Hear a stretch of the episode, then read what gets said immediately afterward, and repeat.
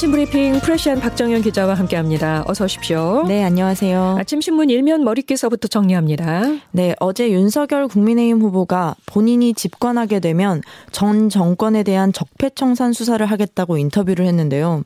이 발언에 대한 논란이 있었습니다. 중앙일보와 한겨레가 일면에 이 내용을 다뤘습니다. 바라보는 시각은 좀 다른데요.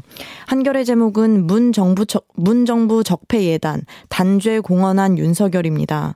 국민 통합을 강조했던 검찰총장 출신 대선 후보가 집권하기도 전에 현 정부의 부패를 사실로 단정하면서 단죄를 공언한 것은 부적절하다고 지적했습니다. 중앙일보는 윤석열 적폐청산 발언에 청와대 불쾌라는 제목을 붙였습니다.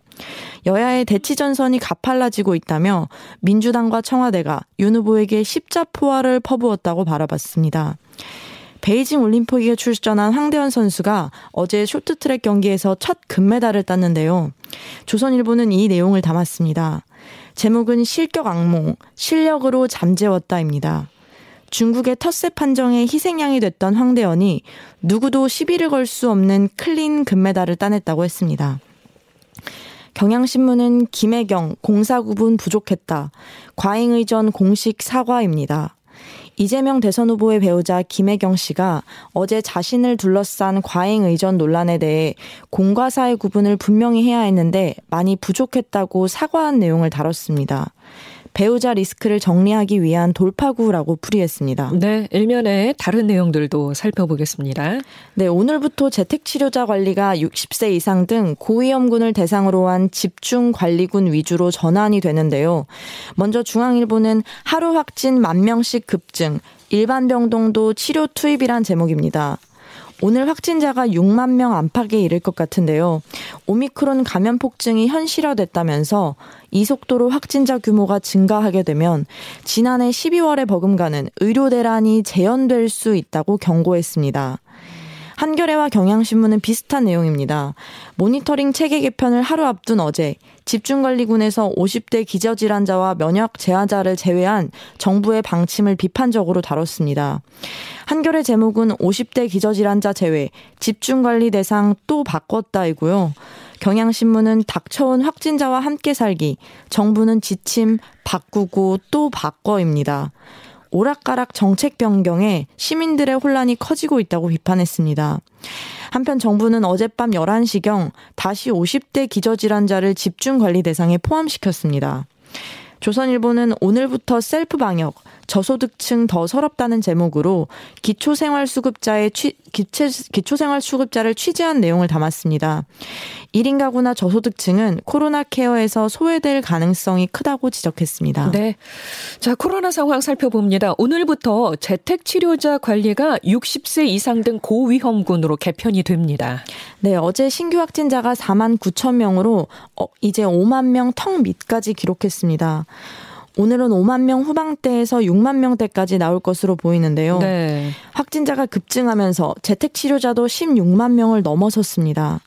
오늘부터 재택 치료 환자 관리는 집중 관리군에 집중하는 체계로 전환이 되는데 집중 관리 대상을 두고 정부의 정책이 오락가락했습니다. 재택 치료 집중 관리군 대상자는 최종적으로 정리하면 60세 이상 먹는 치료자의 투약자, 투약 대상인 50대 이상 고위험, 기저질환자와 면역 저하자로 확대됐습니다. 그러니까 원한대로 확정이 된 건데요. 네. 50대 기저질환자를 제외하기로 했다가 다시 추가한 겁니다. 집중관리군은 지금처럼 각 의료기관에서 하루 2회 건강 모니터링을 합니다. 하지만 일반 관리군의 경우 모니터링이 중단됩니다. 50대 이하의 증상이 없는 환자는 이제 스스로 몸 상태를 확인하고 건강을 챙겨야 합니다.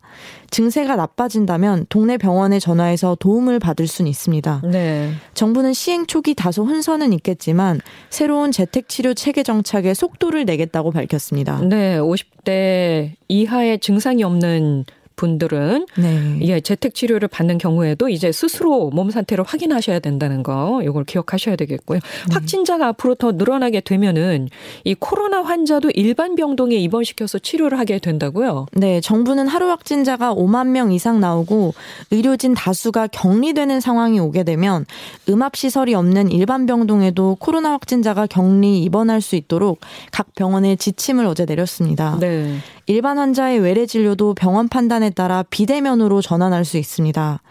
정부는 5만 명이 됐을 때 진료 과목과 상관없이 전환해야 될 시점이 있다는 예를 들은 것이라고 말했는데요.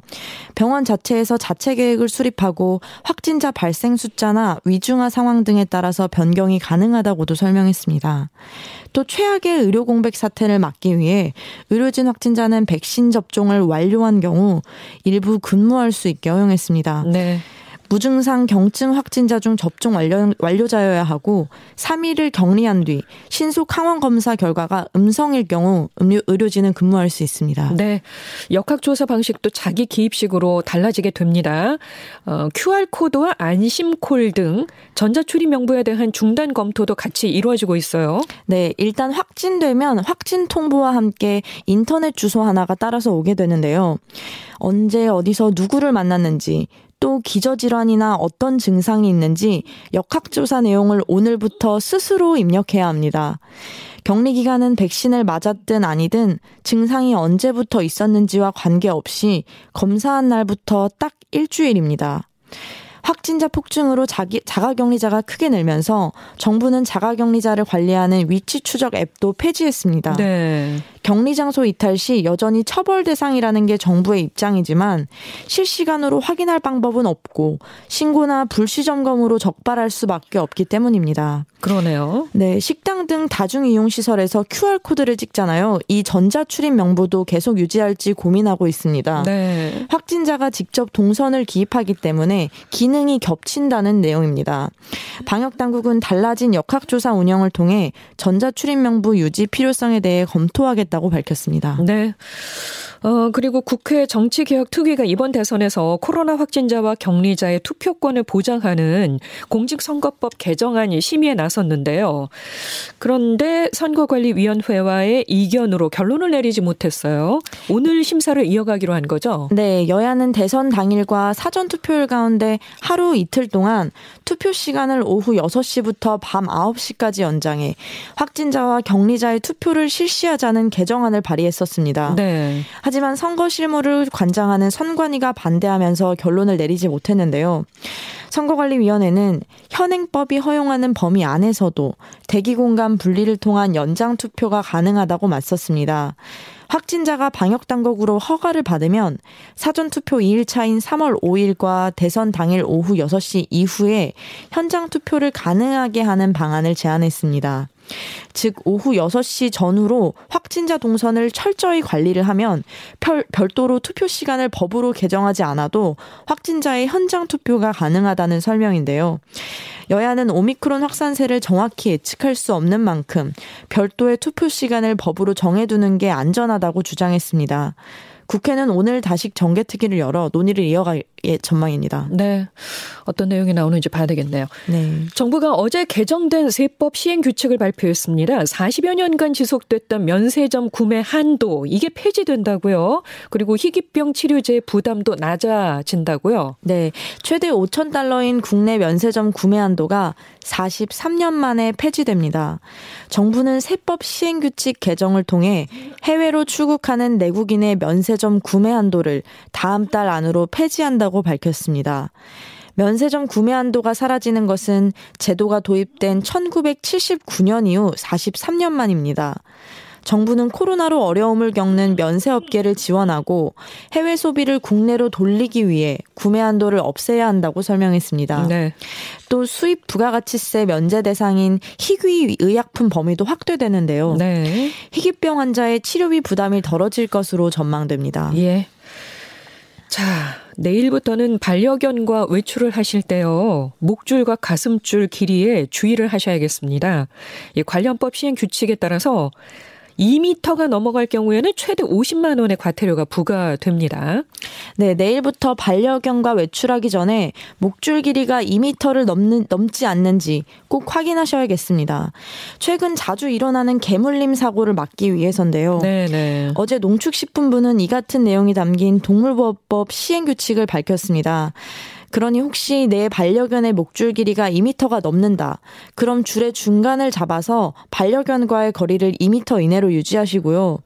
엘리베이터 같은 공용 공간에서 반려견을 안거나 목덜미를 잡아서 돌발 행동을 하지 못하게 하셔야 합니다. 네. 안 그러면 50만 원 이하의 과태료가 부과되는데 최초 위반 땐 20만 원, 2차 30만 원, 3차 50만 원 순으로 부과가 됩니다. 네, 과태료가 무서워서라기보다는 예, 다른 사람한테 피해를 주지 않도록 배려하는 마음이 있어야 되겠죠. 네, 맞습니다. 자, 이제 서서히 자율주행 자동차 시대가 되는 건가 싶은 생각이 듭니다. 자율주행 자동차가 서울 상암동에서 첫 운행을 시작한다고 해요.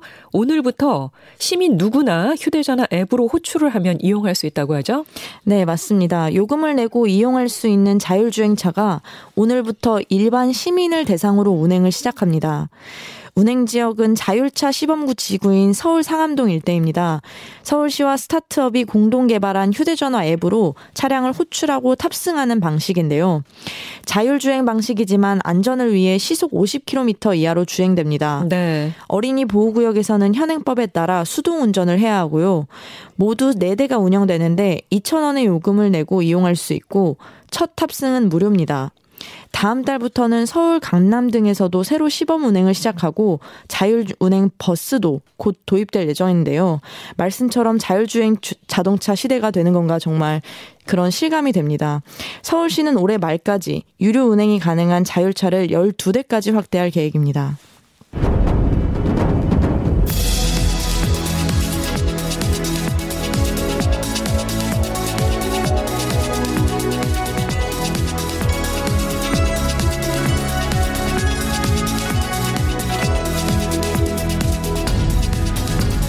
스포츠 뉴스 전해드립니다. 굿모닝 스포츠. 쇼트랙 남자 대표팀 황대헌 선수가 드디어 우리나라에 첫 금메달 소식을 안겨줬습니다. 1500m에서 세계 최정상에 우뚝 섰는데 뭐 함께 결승 레이스를 펼쳤던 선수들 이준서 박장혁 선수도 진짜 너무 멋졌어요. 네, 맞습니다.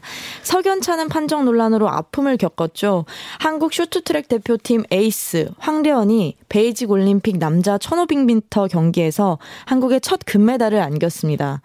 준결승에서 일찌감치 선두로 치고 나와 판정 변수를 아예 제거해서 1위를 차지하더니 무려 10명이 경쟁한 결승전에서도 9바퀴를 납 남기고 맨 앞으로 나섰습니다. 예. 그리고 한 번도 선두를 내주지 않았는데요. 대단합니다. 정말 대단합니다. 왜냐하면 가장 체력 소모가 심한 선두 자리를 끝까지 지켜낸 겁니다.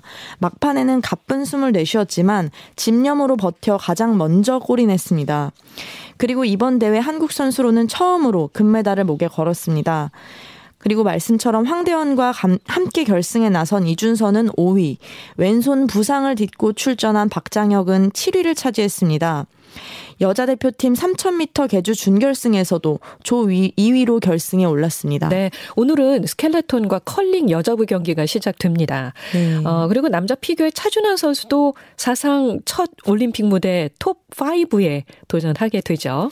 네, 여자 컬링은 평창 동계 올림픽 당시 영미 열풍을 일으켰던 종목입니다. 영미 네, 기억하시죠? 그럼요. 평창에서 은메달을 획득한 팀킴은 베이징에서도 메달권 진입을 노립니다. 스켈레톤은 윤성빈이 지난 평창에서 금메달을 따는 종목인데요. 오늘 역시 올림픽 메달 사냥에 나서고요. 남자 피겨의 차준환 선수는 원래 목표였던 top 10을 넘어 이제 다섯 손가락 안에 드는 걸 바라보고 있습니다. 나설 때마다 개인 최고점을 경신하는 차준환 선수인데요. 이번 베이징에서도 선전을 기대해 봅니다. 네. 자, 그리고 압도적인 스프린트를 선보이면서 화려하게 돌아온 토트넘의 에이스 손흥민 선수. 어, 지금 사우스햄튼과 경기를 하고 있는 중이죠? 네, 맞습니다. 골 소식 있습니까? 네. 지금 손흥민 선수가 시즌 10호 골을 방금 전 넣었습니다. 어, 그래요? 네. 1대1 상황에서 후반 25분경 손흥민 선수가 골을 넣었고요. 사우스햄턴과 잠시, 사우스, 사우스, 사우스햄턴이 잠시 전 만회골을 넣어 토트넘과 사우스햄턴은 2대2로 후반전 경기 중에 있습니다. 네. 아니, 지금 보니까 막 엎치락 뒤치락 그 정말 난리가 났는데 지금 또 사우스햄턴이 한 골을 더 넣었나 봐요. 지금 3대 2로 바뀌었네요. 아, 와. 그렇습니다. 지금 예. 후반전 경기가 진행 중이어서 이제 손흥민 선수의 화력이 계속될 것으로 보이는데 마침 손흥민 선수는 지난달 근육 부상으로 약 한 달간 경기에 나서지 못했습니다. 네. 지난 6일 브라이튼과의 경기에서 폭풍 질주와 함께 해리케인의 두 골에 모두 관여하며 에이스의 면모를 뽐냈는데요. 계속해서 손흥민 선수의 활약을 기대해 봅니다. 네. 어, 아무튼 뭐 10호 골을 이렇게 또 장렬한 손흥민 선수 대단합니다. 네, 지금까지 어, 프레시안의 박정현 기자였는데요. 화요일과 목요일 브리핑으로 수고해 줬는데 오늘까지라고요. 네, 그동안 맞습니다. 수고하셨습니다. 감사합니다. 네, 다른 자리에서 또 뵙겠습니다. 고맙습니다.